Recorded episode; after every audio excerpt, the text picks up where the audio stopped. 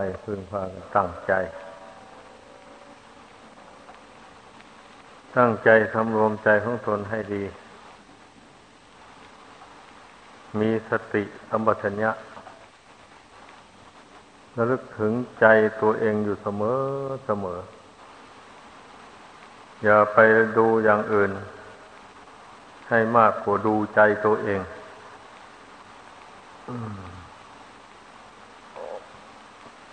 เราพยายามจะถอนตนให้พ้นจากทุกข์ภายในสงสารการปฏิบัติธรรมนี่มุ่งหมายความมุ่งหมายมีอย่างนั้นฉะนั้นถ้าไม่ดูใจตัวเองอยู่เสมอแล้วมันก็ลืมตัวมันหลงตัวเอง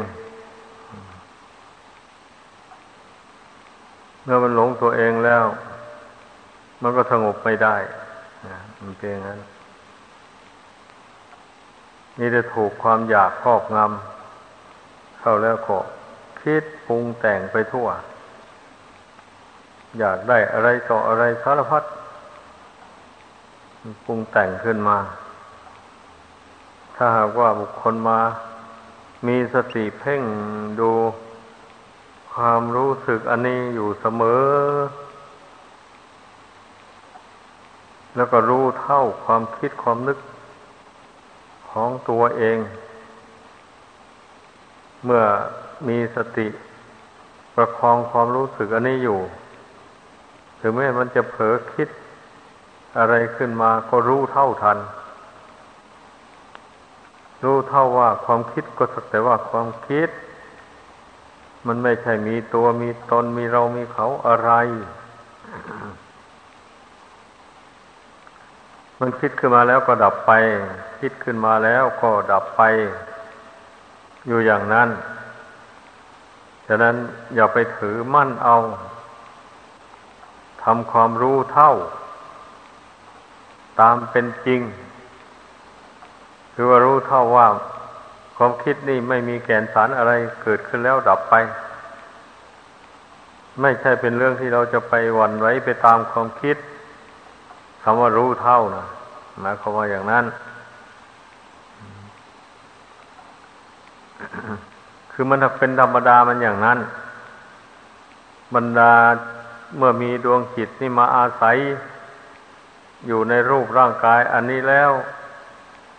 มันก็ต้องประกอบไปด้วยขันธ์ทั้งห้ารูปเวทนาสัญญาสังขารวิญญาณ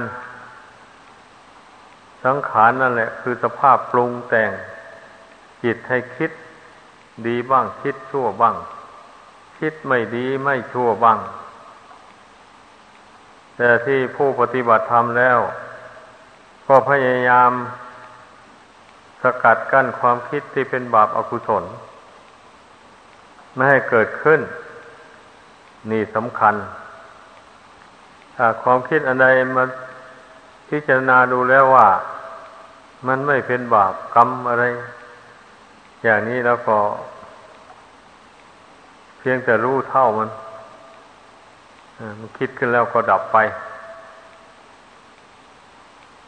อย่าไปถือมั่นมันแล้วก็ห้ามความคิดที่เป็นอกุศลพอมันคิดเริ่มมันจะโกรธใครสักคนหนึ่งอย่างนี้นะนั่นเป็นความคิดที่เป็นอกุศล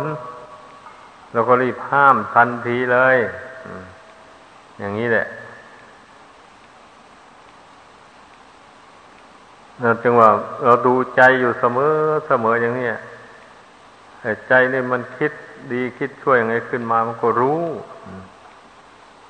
เนี่ยพอมันคิดชั่วขึ้นมามันก็ห้ามทันทีธรรมดาผู้ที่ดูจิตใจตัวเองอยู่เสมอนะถ้าผู้ใดปล่อยใจของตนให้เพลินให้เมาไปในอารมณ์ต่างๆไม่สะกดจิตนี่ให้สงบระงับลงไปอย่างนี้นะมันก็อาจคิดไปทางอกุศลก็ได้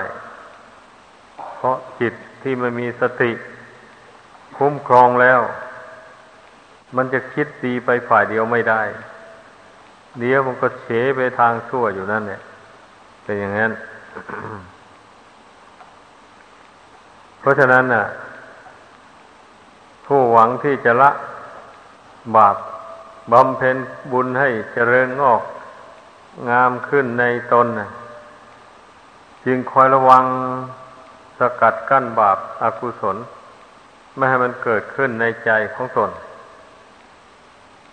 เช่นความโลภอย่างนี้อย่าให้มันเกิด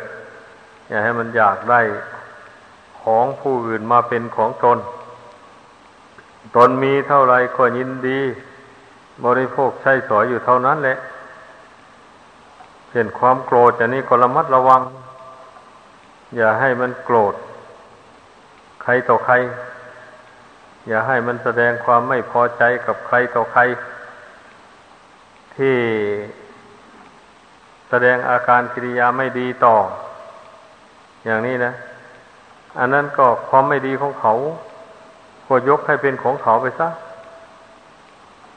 ไอเราจะไปแสดงออกซึ่งความชั่วอย่างนั้นแล้วเราก็ดีเท่านั้นเองไอเขาแสดงออกซึ่งความชั่วของเขาเขาก็ชั่วเองเมื่อเราไม่แสดงออกเราก็ไม่ได้ชั่วตามเขาก็ต้องให้คิดต้องให้รู้อย่างนี้คนเราส่วนมากมันไม่ค่อยได้คิดอย่างว่านี้นะ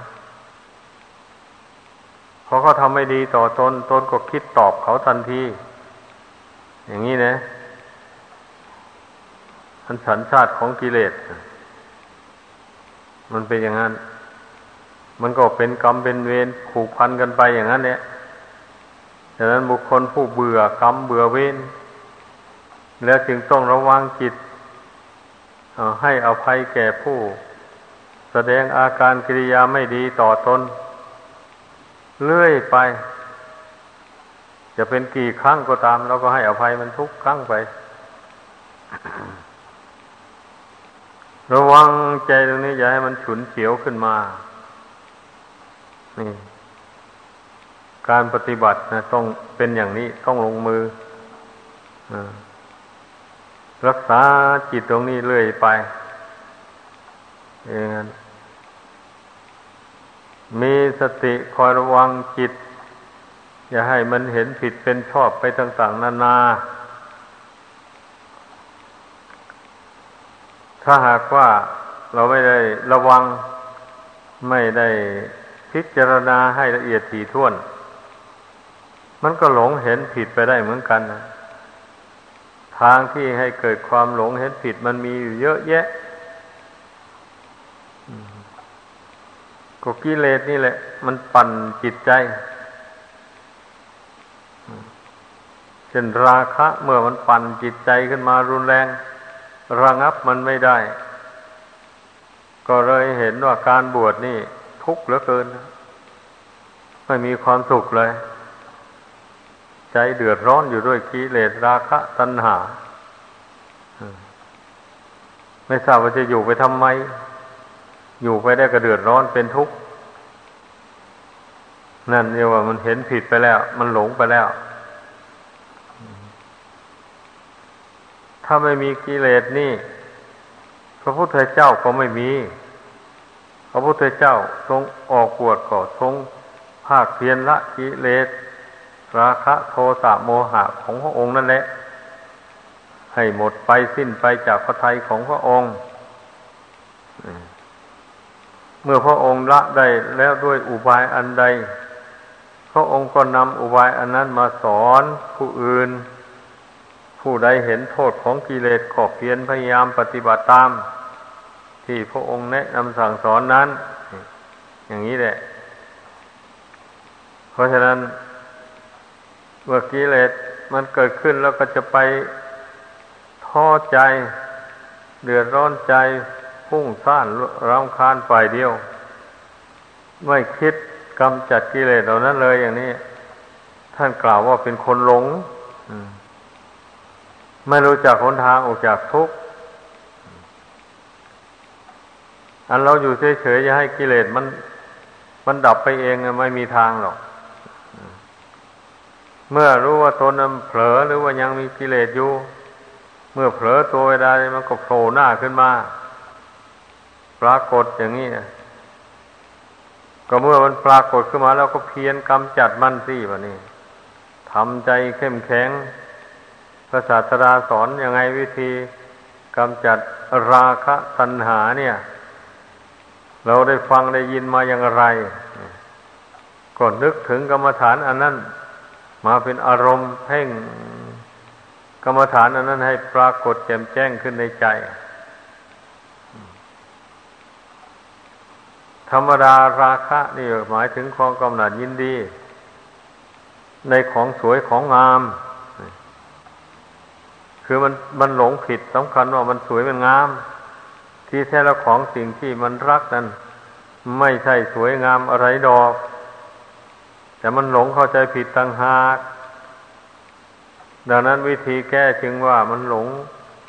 เข้าใจผิดคิดว่าสวยว่างามอารูปนี่มันสวยงามยังไงบ้างอ่ะเพ่งดูให้มันถึงความจริงซะถ้ามันสวยจริงเราก็จะรักมันต่อไปถ้ามันไม่ไม่สวยจริงก็ต้องละกันต้องคลายกันเมื่อเพ่งเข้าไปแล้วมันก็เห็นตั้งแต่อสุภะอสุภังของสกปรกทั้งนั้นเลยกายอันนี้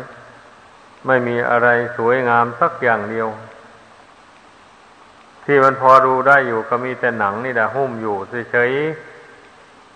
ๆถ้าไม่หนังไม่หุ้มอยู่เนี่ยมันดูก็ไม่ได้หรอกอันนี้แต่คนเรามันไม่ได้พิจารณาเลยหนังเข้าไปสิมันติดอยู่แต่แค่ผิวนอกเนี่ยเหตุฉะนั้นมันจึงหลงรักหลงใคร่หลงยินดีกันอย่างรุนแรงจนว่าถอนตัวไม่ออกเลยถ้าเป็นคฤหัสถ์ก็ความรักก็ไม่ได้หยุดอยู่ที่รูปเดียววันนี้จะเห็นรูปอื่นสวยงามรักรูปอื่นไปอีก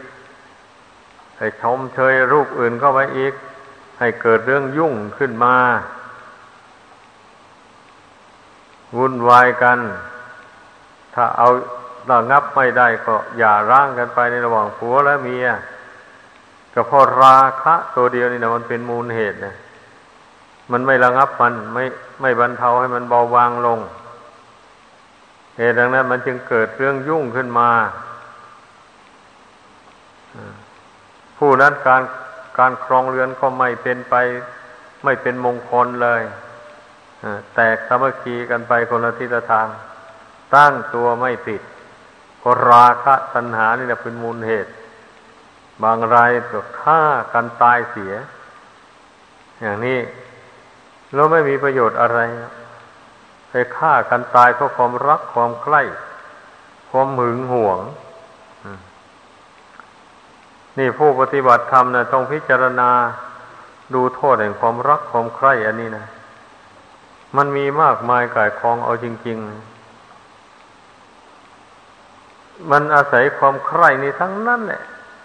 อันบุคคลแสดงอาการสนุกสนานเพลิดเพลินไม่ใช่ความใคร่แต่เรื่องผัวเรื่องเมียอย่างเดียวหรอกเรื่องสนุกสนานในโลกมรสพคบเงินต่างๆพวกนี้เห็นดาราแต่งตัวสวยๆงามๆออกมาฟ้อนรำขับร้องให้ดูก็ร้องกำหนัดยินดีไปมีการเต้นรำเสียเงินเสียทองไปขึ้นเต้นรำกับฝ่ายตรงกันข้ามแล้วอย่างนี้นะมันคนเรานะจะให้มันเจริญรุ่งเรืองด้วยลาภยศไปได้อย่างไรเล่าพอหาเงินทองได้นิดหน่อยก็เอาไปบูชาราคะตัณหาอันนั้นเสียแล้วมันจะได้เงินที่ไหนไปฝากธนาคารไว้ถ้าเป็นนักบวชก็เป็นนักบวชเจ้าชู้เที่ยวไปทำแต่ตาหวานใส่แต่เพศคงกันข้ามอย่างนั้นแหละอันนี้มันควรคิดควรพากันพิจารณาให้ดี ไอ้เรื่องความรักความใคร่นี่ทุกคนได้ผ่านมาพอแรงหลายชาติหลายภพที่ล่วงแล้วมาได้เป็นธาตุแห่งความรักความใคร่นี่มานับชาติไม่ถ้วนแล้วมันบังคับให้ทำนาทำสวนหลังสู่ฟ้าหน้าสู่ดินบังคับให้ขุดดินฟันไม้แบกหามกลางค่ำกลางคืนก็ไม่ค่อยได้หลับได้นอนอันนี้มันมันล้วนตั้งแต่มันเกิดจากราคะตัณหาทั้งนั้นบุคคลที่จะได้กลากกรรมลำบากไม่ได้หยุดได้หย่อนนี่นะลองลองทบทวนดูให้ดีลองดูสิมันเป็นอย่างนั้นเนี่ยแต่คนผู้ไม่ผู้มีระดับจิตเหมือนเหมือนกันแล้วก็ไม่ถือว่าเป็นเรื่องลำบากไม่ถือว่าเป็นเรื่องยากเรื่องเย็นอะไรเพราะมันอยู่ในระดับเดียวกันต่างคนต่างก็เป็นทุกข์เหมือนกันก็เลยไม่มีใครว่าอะไรกันที่นักปราชญ์ทั้งหลายท่านผู้ละความรักความใคร่ได้แล้วท่านจึงเอ็นดูสงสารผู้ที่ยังติดอยู่ในความรักความใคร่เห็นว่ามันเป็นทุกข์หลายอย่างนี้แหละพระพุทธเจ้านะเป็นตัวอย่างพระองค์ยิ่งเป็นพระมหากษัตริย์ผู้ยิ่งใหญ่ผู้มีเกียรติยศชื่อเสียงระบือไปทั่วประเทศทั่วโลกพระองค์จะแสวงหาความสุขอย่างไรในกามคุณนั้นได้ทั้งนั้นเลยไม่ต้องกำฝนทนแดดอะไรก็ได้สนุกสนานเต็มที่แต่ถึงกระนั้นพระองค์ก็ยังเห็นว่ามันเป็นทุกข์มันไม่พ้นจากความเกิดแก่เจ็บตายการจะมาทำความยินดีพอใจอยู่ในการครองเรือนอย่างนี้ด้วยอินทรีย์บารมีของพระองค์มันแก่กล้าเต็มที่แล้วดังนั้นจึงไม่ยินดีในราชสมบัติอันนั้นเลยถึงเทวดาจะบอกว่ายังอีกเจ็ดวันนะจักรพรรดิราชจะเกิดมีแก่ท่านขุมทองเจ็ดหลุมจะเกิดขึ้นแก่ท่านอย่างนี้พระองค์ก็ไม่รับประทานไม่ฟังคำเทวดาขอให้ท่านรอสักเจ็ดวันน่ะท่านจะได้เป็นเจ้าจักรพรรดิราชแล้วพระองค์ก็ตรัสตอบเทวดาว่าอาตมาไม่เอาแล้วจักรพรรดิราชก็ไม่เอามีแต่จะออกบวชลูกเดียวแสวงแสวงหาทางตรัสรู้สัมมาสัมโพธิญาณจุดมุ่งหมายของเรานะมีอย่างนั้นเทวดาก็พ่ายแพ้ต่อพระบารมีของพระองค์คือเทวดาที่เป็นมารก็มีท่านกล่าวไว้ว่าชั้นปรมิตรปรนิมิตตวสวดีชั้นที่ห้านั่นแหละคือชั้นมารเป็นเทวุเทวดาแต่เป็นมารแต่หัวใจเป็นมารแปลกแท้ๆอย่างว่าเป็นเทวดานึกว่าจะเป็นผู้มีคุณธรรมอันสูงเพราะฉะนั้นจึงพอจึงพอพิจารณาเห็นได้ว่าไอ้คนบางคนในโลกนี้นะชอบอิจฉาผู้อื่นบ้างแต่แล้วก็ชอบทำบุญนี่อย่างนี้แหละถ้าใครถ้าตนทำบุญทำอะไรไปนี่ใครมาล่ำหน้าไม่ได้เลยไม่พอใจแล้ว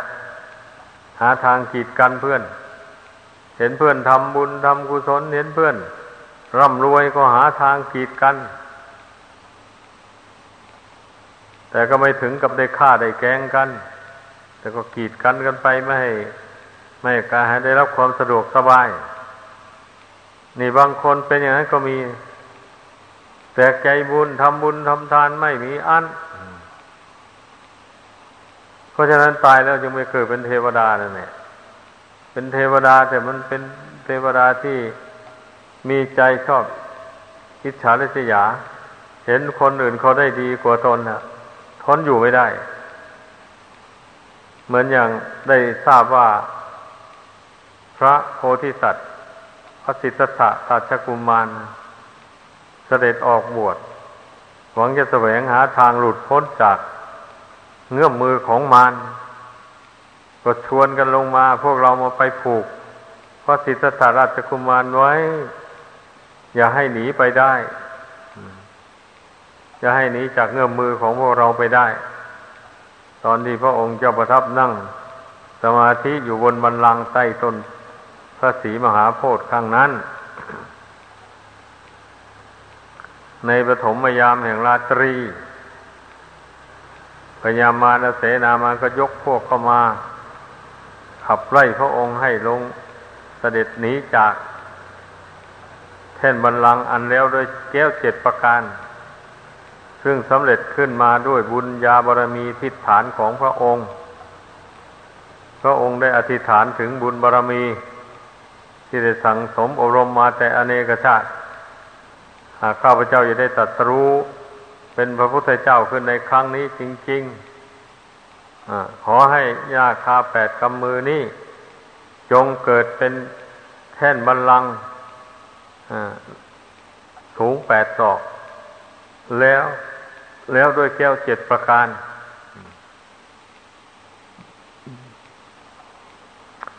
เมื่อพระองค์อธิษฐานอย่างนั้นแล้วก็วางหญ้าคาแปดกำมือลงทางทิศตะวันออกทันใดนั้นก็เกิดเป็นแท่นบัลลังก์ขึ้นสูงแปดศอกจริงเพราะว่าพระพุทธเจ้าพระองค์สูงแต่สิบสองศอกฉะนั้นไม่มีปัญหาที่จะขึ้นไปนั่งบนบัลลังก์สูงแปดศอกนั้นเป็นอย่างนั้นแล้วพระองค์เจ้าก็เสด็จขึ้นนั่งแท่นบนบัลลังก์นั้นก็จึงมั่นในพระทัยว่าพระองค์จะได้ตรัสรู้สัมมาสัมโพธิญาณจริงๆเพราะอธิษฐานอย่างไรเป็นอย่างนั้นก็ทำให้พระองค์มั่นในพระทัยอย่างยิ่ง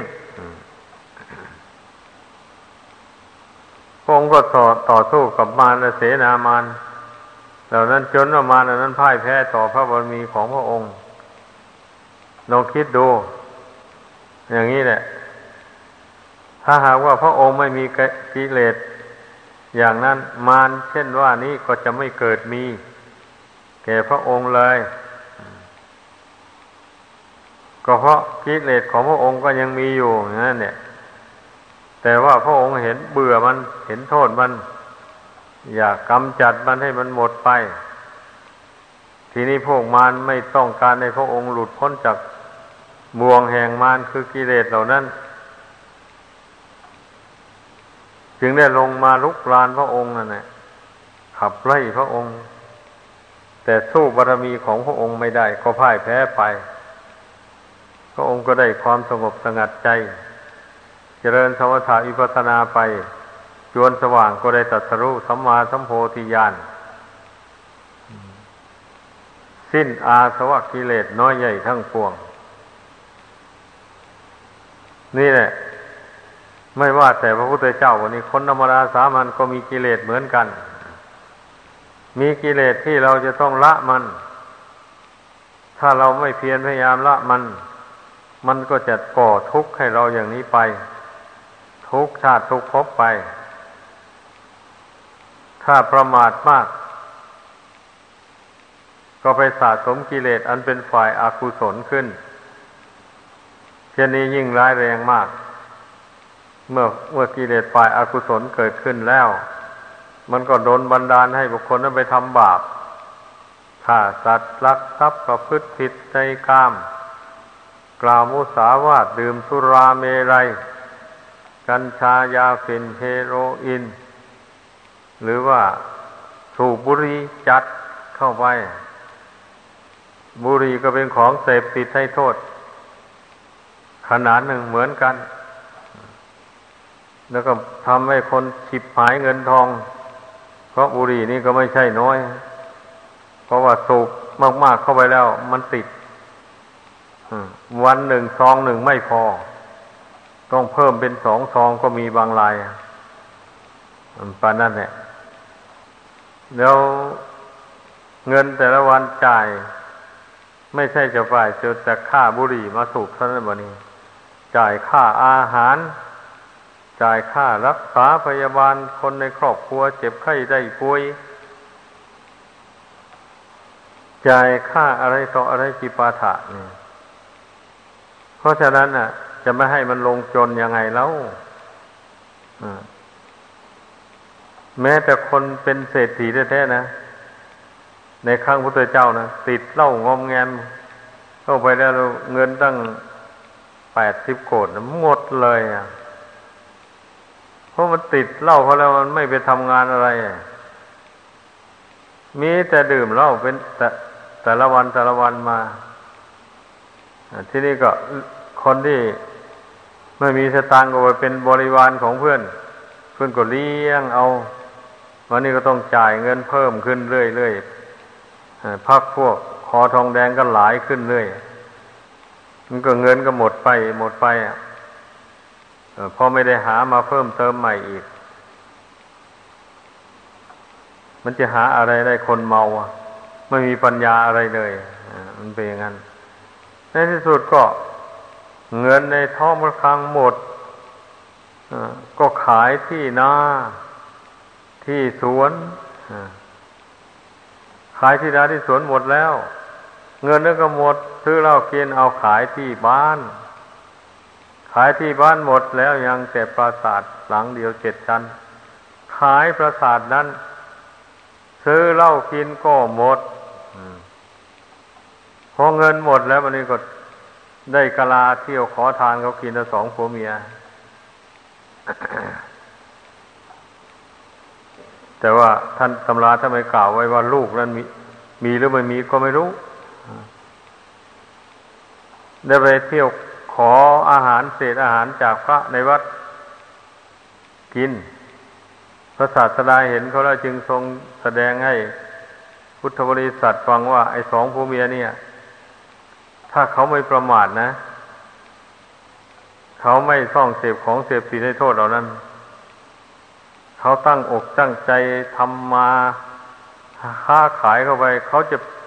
ได้เป็นเศรษฐีชั้นที่หนึ่งเลยอ่ะในเมืองนี้แล้วถ้าเขาได้ฟังธรรมคำสอนของพระพุทธเจ้าเขาก็จะสำเร็จโสดาบัน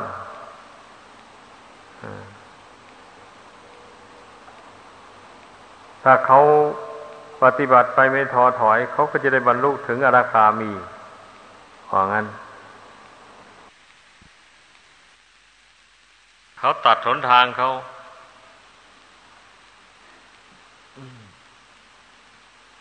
เขาเสียทั้งทรัพย์ภายนอกทรัพย์ภายในก็ไม่ได้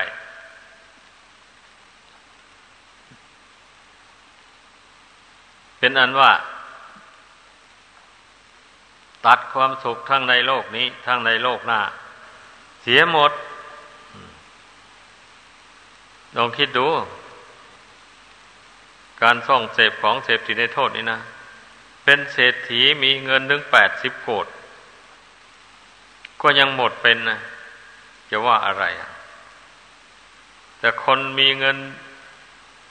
สมัยปัจจุบันเนี่ยเพียงพันเพียงหมื่นหรือเพียงแสนเท่านี้หนึ่งเนี่ยนะใช้จ่ายมันกี่วันถ้าเสพของเสพติดลงว่าเข้าไปมันก็หมดซะนะนั่นแหละบุคคลผู้ไม่ได้ฝึกฝนอบรมจิตใจของตนตามคำสอนของพระพุทธเจ้านะมีแต่จะนำตนไปสู่ความฉิบหายความทุกข์นี่ศาสนาของพระพุทธเจ้านะนักปราชญ์ทั้งหลายท่านจึงสรรเสริญว่าประเสริฐเลิศล้ำเป็นทางพ้นทุกข์ได้จริงพ้นทุกข์จากการไปตกนรกเป็นเปรตเป็นอสุรกายเป็นสัตว์เดรัจฉานอันนี้ก็ท่านก็เรียกว่าพ้นทุกข์เบื้องต้นเอาวันเอาไว้ทุกข์อันนี้แหละที่สัตว์โลกทั้งหลายพ้นได้ยากแม้พ้นมาแล้วก็กลับไปอีกเพราะความไม่รู้แจ้งในคำสอนของพระพุทธเจ้านี่แหละหรือพูดตรงๆก็เรียกว่า ไม่รู้แจ้งในเรื่องบาปบุญคุณโทษด้วยปัญญาอันยิ่งของตนตามที่พระพุทธเจ้าทรงแสดงไว้ก็ไม่รู้ตามไม่เห็นตามเช่นนั้นแหละมันถึงละบาปไม่ได้บำเพ็ญบุญกุศลให้เจริญงอกงามขึ้นในตนก็ไม่ได้เป็นอย่างนั้นสำหรับผู้ไม่ประมาทแล้วได้ฟังคำสอนของพระพุทธเจ้าแล้วก็มาเพ่งดูใจตัวเองเห็นว่าใจตัวเองนี่ก็ยังสะสมกิเลสไว้อยู่แต่ว่ากิเลสส่วนหยาบๆตนก็เลยละมันมาให้เบาบางมาก็รู้หรือว่าบางส่วนก็ละมาบางบางอย่างก็ยังไม่ได้ละก็รู้ไอ้ความรู้อันนี้สำคัญอ่ะเมื่อรู้ว่ากิเลสยังหยาบอย่างใดที่ตนยังไม่ได้ละมันก็เพียรละมันอะไรแบบนี้เห็นความโลภตนละมันมาแล้วยังความโกรธอย่างนี้นะเอาก็เพียรละความโกรธไปด้วยการเจริญเมตตากรุณาให้มากๆเข้าไปด้วยการเพ่งพิจารณาร่างกายให้เห็นตามความเป็นจริงเมื่อมันเห็นจริงแล้วมันก็ไม่ควรจะไปโกรธเพราะรูปร่างกายนี่ที่ดวงจิตของตนอาศัยอยู่นี่ก็ไม่ใช่ของตนแม้ร่างกายผู้อื่นแต่ดวงจิตของเขาอาศัยอยู่ก็ไม่ใช่ของเขาอีกก็เป็นแต่สภาวะธาตุคุมกันอยู่เท่านั้นหมดเหตุหมดปัจจัยแล้วมันก็แตกดับทำลายลงเมื่อเป็นเช่นนี้จะไปโกรธให้ใครล่ะอ่าจะมีคนให้โกรธเหรอไม่มีเมื่อมันเห็นด้วยปัญญาอย่างนี้แล้วมันก็ถอนความโกรธออกจากจิตใจได้นี่คำสอนของพระพุทธเจ้าจึงว่ามันเป็นทางพ้นทุกข์อย่างอย่างนี้แหละเรื่องมันนะความหลงก็เหมือนกันนะพระพุทธเจ้าทรงสอนวิธีแก้ความหลงต้องให้หมั่นศึกษาเราเรียนธรรมวินัยคำสอนของพระพุทธเจ้าให้เข้าใจให้เข้าใจเรื่องบาปบุญคุณโทษเรื่องสิ่งที่เป็นประโยชน์และไม่เป็นประโยชน์หรือประโยชน์อย่างยิ่งคือพระนิพพานพระองค์เจ้าได้ทรงแสดงประโยชน์ทุกอย่างนี้ไว้ในพุทธศาสนานี่เต็มที่แล้วมีแต่พุทธบริษัทคอยไปศึกษาสดับตรับฟังบอกศึกษาเราเรียนดูตลอดตำราเข้าไปเท่านั้นเราก็จะรู้ได้รู้ว่าสิ่งนี้เป็นประโยชน์สิ่งนี้ไม่เป็นประโยชน์ก็รู้อย่างนี้นะ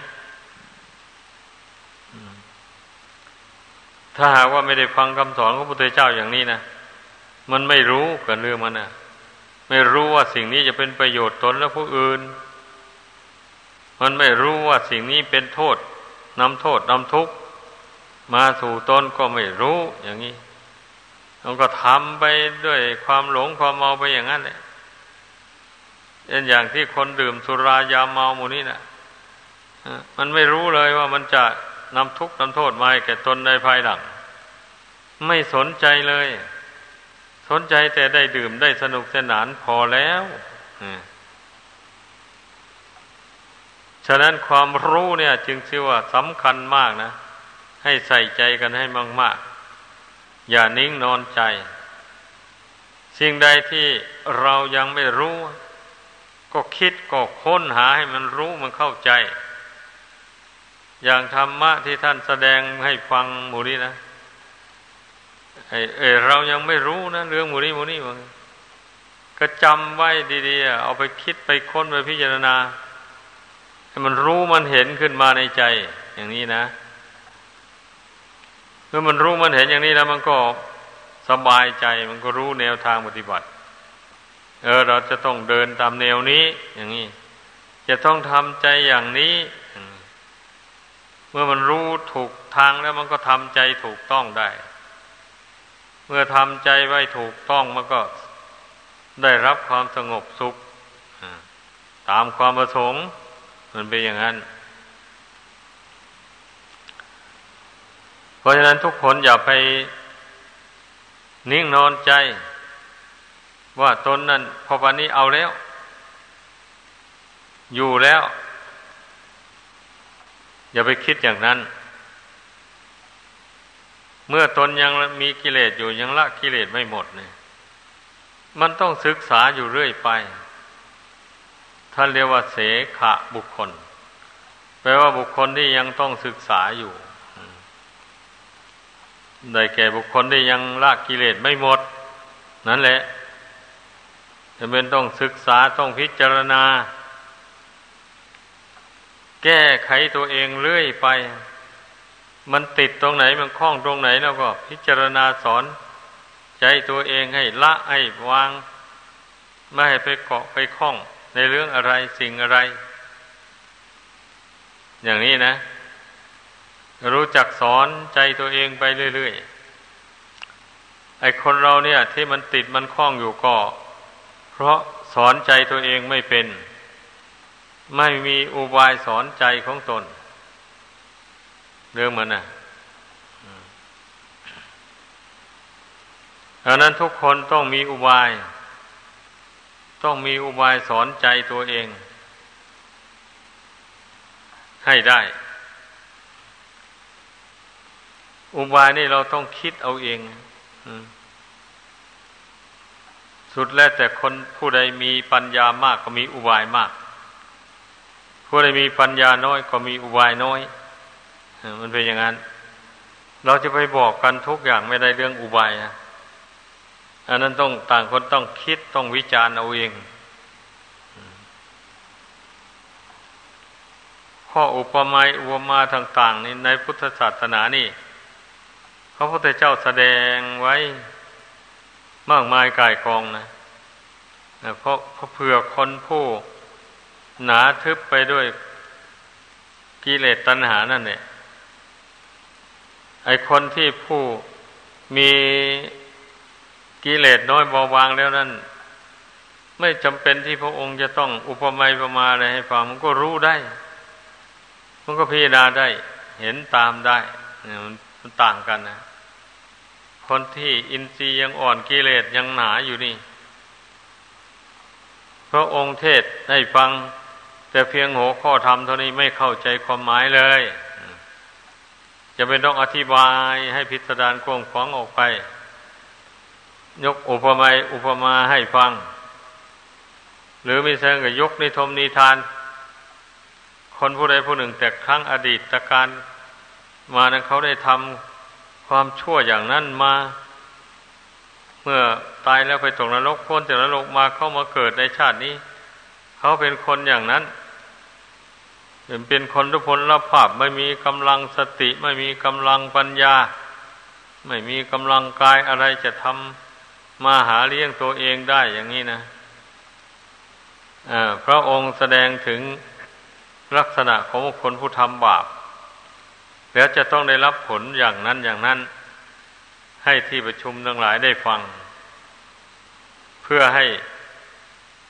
มีความกลัวต่อบาปกรรมความชั่วเหล่านั้นมันจะตามสนองให้เป็นทุกข์เนี่ยพระองค์เจ้าก็จึงได้ยกอดีตนิทานมา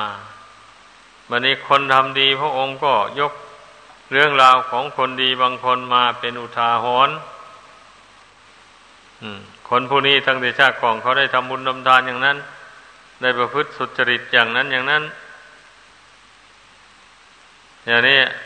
เมื่อตายแล้วเขาไปเกิดสวรรค์จากสวรรค์ก็มาเกิดในโลกนี้ในศาสนาของพระองค์แล้วเขาได้ฟังธรรมก็ได้ออกบวชก็มีบางคนบวชได้บรรลุมรรคผลธรรมวิเศษผู้ไม่ได้ออกบวชก็ครองเรือนไปปฏิบัติไปก็สามารถบรรลุมรรคผลในชั้นต้นได้พระองค์เจ้ายกเรื่องราวของคนแต่ก่อนมาก็เพื่อจูงใจของคนผู้ที่ศรัทธายังอ่อนกิเลสยังหนาอยู่นั่นแหละให้มีความกล้าหาญขึ้นอยากจะมีความสุขความเจริญอย่างผู้ที่เขาเจริญมาแล้วนั้นเขาเจริญได้ด้วยบุญด้วยวาสนาด้วยการกระทำความดีด้วยการละความชั่ว เมื่อมันรู้ได้อย่างนี้แล้วก็เออเราก็จะละความชั่วแล้วพอเนี้ยจะตั้งหน้าทำด้วยความดีชีวิตของเราก็จะได้เจริญรุ่งรุ่งเรืองยิ่งยิ่งขึ้นไปเหมือนอย่างคนเหล่านั้นแหละพระองค์เจ้านำยกตัวอย่างคนดีมาสู่ที่ประชุมทั้งหลายได้ฟังอย่างนั้นนะผู้มีอุปนิสัยมันก็เอาอย่างเลยวันนี้นะพยายามละความชั่วไม่รู้อำนาจแก่ตัณหาความอยากมันจะอยากให้พาไปทำความชั่วไม่ไปตามมันอยากไปในทางดีเอาทำด้วยความดีเข้าไปอย่างนี้นะก็ชีวิตของคนนั้นมันก็ค่อยเจริญขึ้นนั่นแหละเพราะว่าคนเราจะมีความสุขความเจริญได้ก็เพราะการกระทำของเราแต่ละคนเท่านั้นไม่ใช่ว่าเราจะไปอาศัยสิ่งศักดิ์สิทธิ์อื่นใดมาดลบันดาลให้เจริญรุ่งเรืองด้วยลาภยศสรรเสริญต่างๆนี้ไม่มีนั่นแหละพระศาสดาไม่ได้สอนไว้คนจนกลายเป็นเศรษฐีขึ้นมาหมดนี้ก็เพราะเขาทำงานเขาทำงานถูกกับกาลเทศะอย่างนี้แหละแล้วประกอบกับบุญกุศลหลังมาหนุนส่งด้วยในปัจจุบันนี้ทำงานก็เหมาะเจาะด้วยดีเรียกว่าถึงจังหวะเช่นอย่างพวกพ่อค้าอย่างนี้นะทำการค้าขายพอดีกำลังสินค้ามีราคาสูงมันก็รีบขายตักตวงเอากำไรซะอย่างงามๆก็ได้เงินเป็นก้อนเป็นหน่วยขึ้นมาอย่างนี้แหละคนมีบุญกับคนมีปัญญาเนี่ยมันมาด้วยกันถ้ามีบุญก็มีปัญญาอย่างว่าถ้าไม่มีปัญไม่มีบุญก็ไม่มีปัญญาเนี่ยคนเราเป็นอย่างนั้น เมื่อไม่มีปัญญาก็เอาตัวรอดจากทุกข์ไม่ได้ ผู้เป็นนักบวชจะประพฤติพรหมจรรย์ให้มั่นคงสืบไปได้ก็เพราะมีปัญญารู้จักสอนใจของตนให้เห็นทุกข์เห็นภัยในการครองเรือนให้เห็นทุกข์เห็นโทษแห่งการกระทำบาปกรรมตายแล้วจะไปตกนรกอบายภูมิทนทุกข์ทรมานนี่เมื่อมีปัญญาอย่างนี้สอนใจตัวเองอยู่มันก็ไม่ปรารถนาจะศึกษาลาเพศไปครองเรือนเพราะว่ากลัวกลัวตนจะไปได้ไปทำบาปกรรมตายแล้วจะไปตกนรกทนทุกข์อยู่ตนนานแสนนานนี่ผู้มีปัญญาต้องเชื่อพระปัญญาตรัสรู้ของพระพุทธเจ้านะพระองค์ว่านรกมีเราก็ต้องเห็นว่ามีตามพระองค์เลยถึงเราจะมองไม่เห็นด้วยตาหนังหรือตาในก็ตามแต่เราต้องเชื่อพระปัญญาตรัสรู้ของพระพุทธเจ้าพระพุทธเจ้าจัดว่าสวรรค์มีจริงอย่างนี้เราก็ต้องเชื่อถึงเรายังจะไม่เห็นยังไม่ได้ไปบรรลุถึงเราก็ต้องเชื่อไว้ก่อนเราจะไปปฏิเสธคำสอนของพระพุทธเจ้าว่าไม่จริงอย่างนี้มันก็เป็นบาปเพราะว่าพระองค์รู้แจ้งด้วยพระปัญญายิ่งแล้วจึงได้นำมาแสดงไม่ใช่ว่าพระองค์เดาเอาหรือคาดคะเนเอาไม่ใช่อย่างนั้นนี้ดังนั้นถ้าผู้ใดมาติญาณปฏิญาณตนถึงพระองค์เป็นที่พึ่งแล้วไปปฏิปฏิเสธคำสอนของพระองค์อย่างนั้นก็เป็นบาปนะต้องให้เข้าใจอย่างนี้แหละคำสอนของพระพุทธเจ้าจึงว่านักปราชญ์ทั้งหลายทั้งหลายจึงกล่าวว่าท้าให้พิสูจน์ได้เลยว่าคำสอนของพระองค์นี่พิสูจน์แล้วว่าเหตุผลไม่เพียงพออย่างนี้นะลองลองพิสูจน์ดูว่ามันเหตุผลไม่เพียงพอจริงเหรออย่างนี้แต่ถ้าผู้มีปัญญาได้พิสูจน์แล้วย่อมยอมรับเลยว่าคำสอนพระองค์ทุกบาททุกพระคาถามีเหตุผลเพียงพอทั้งนั้นเลยทั้งฝ่ายที่เป็นอกุศลและทั้งฝ่ายที่เป็นกุศลและทั้งฝ่ายที่เป็นโลกุตตรธรรมล้วนแต่มีเหตุผลเพียงพอ ทั้งนั้นเลยก็เหตุผลอย่างไรล่ะก็เหตุผลนี่อย่างเช่นว่าพระโสดาบันอย่างนี้นะท่านละสังโยชน์สามได้ขาดอย่างนี้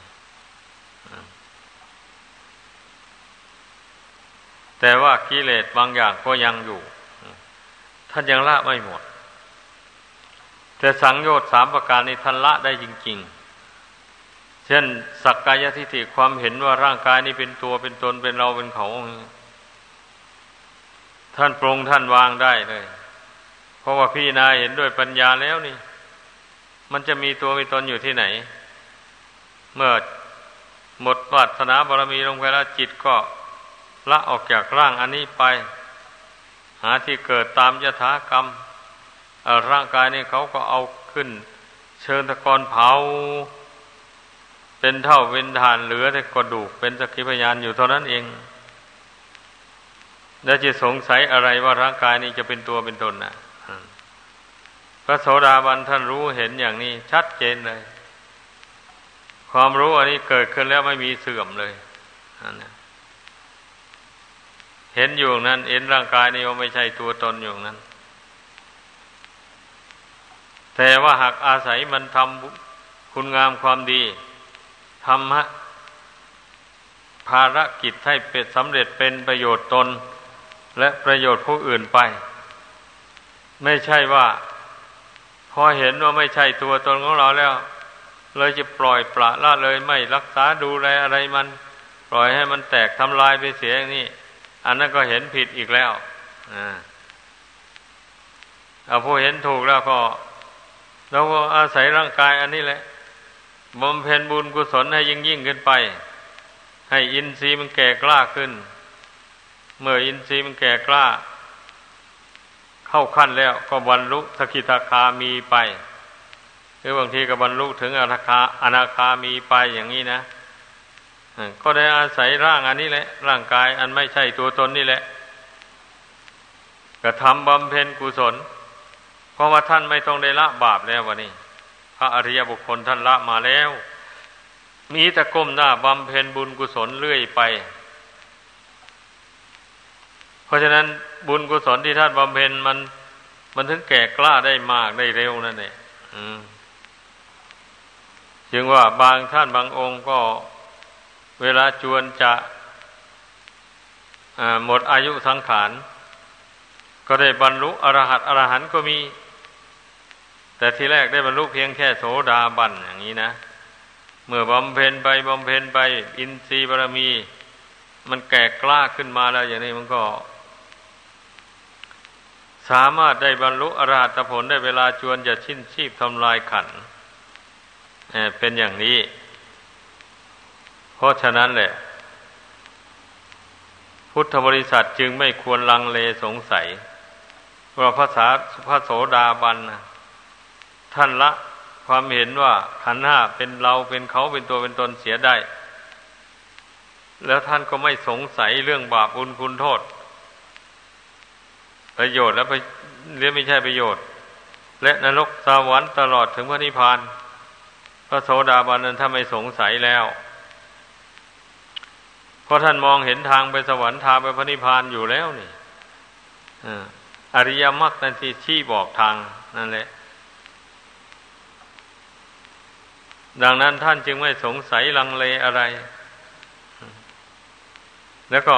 ไม่ลูกคำในศีลวัตรข้อปฏิบัติต่างๆเมื่อการรักษาศีลเป็นทางกำจัดบาปธรรมออกจากกายวาจาใจอย่างนี้ก็ตั้งใจรักษาศีลให้บริสุทธิ์เลยไปอย่างนี้นะใครจะว่ารักษาศีลไม่มีประโยชน์อะไรอย่างนี้พระโสดาบันหาได้หวั่นไหวไหมอันนี้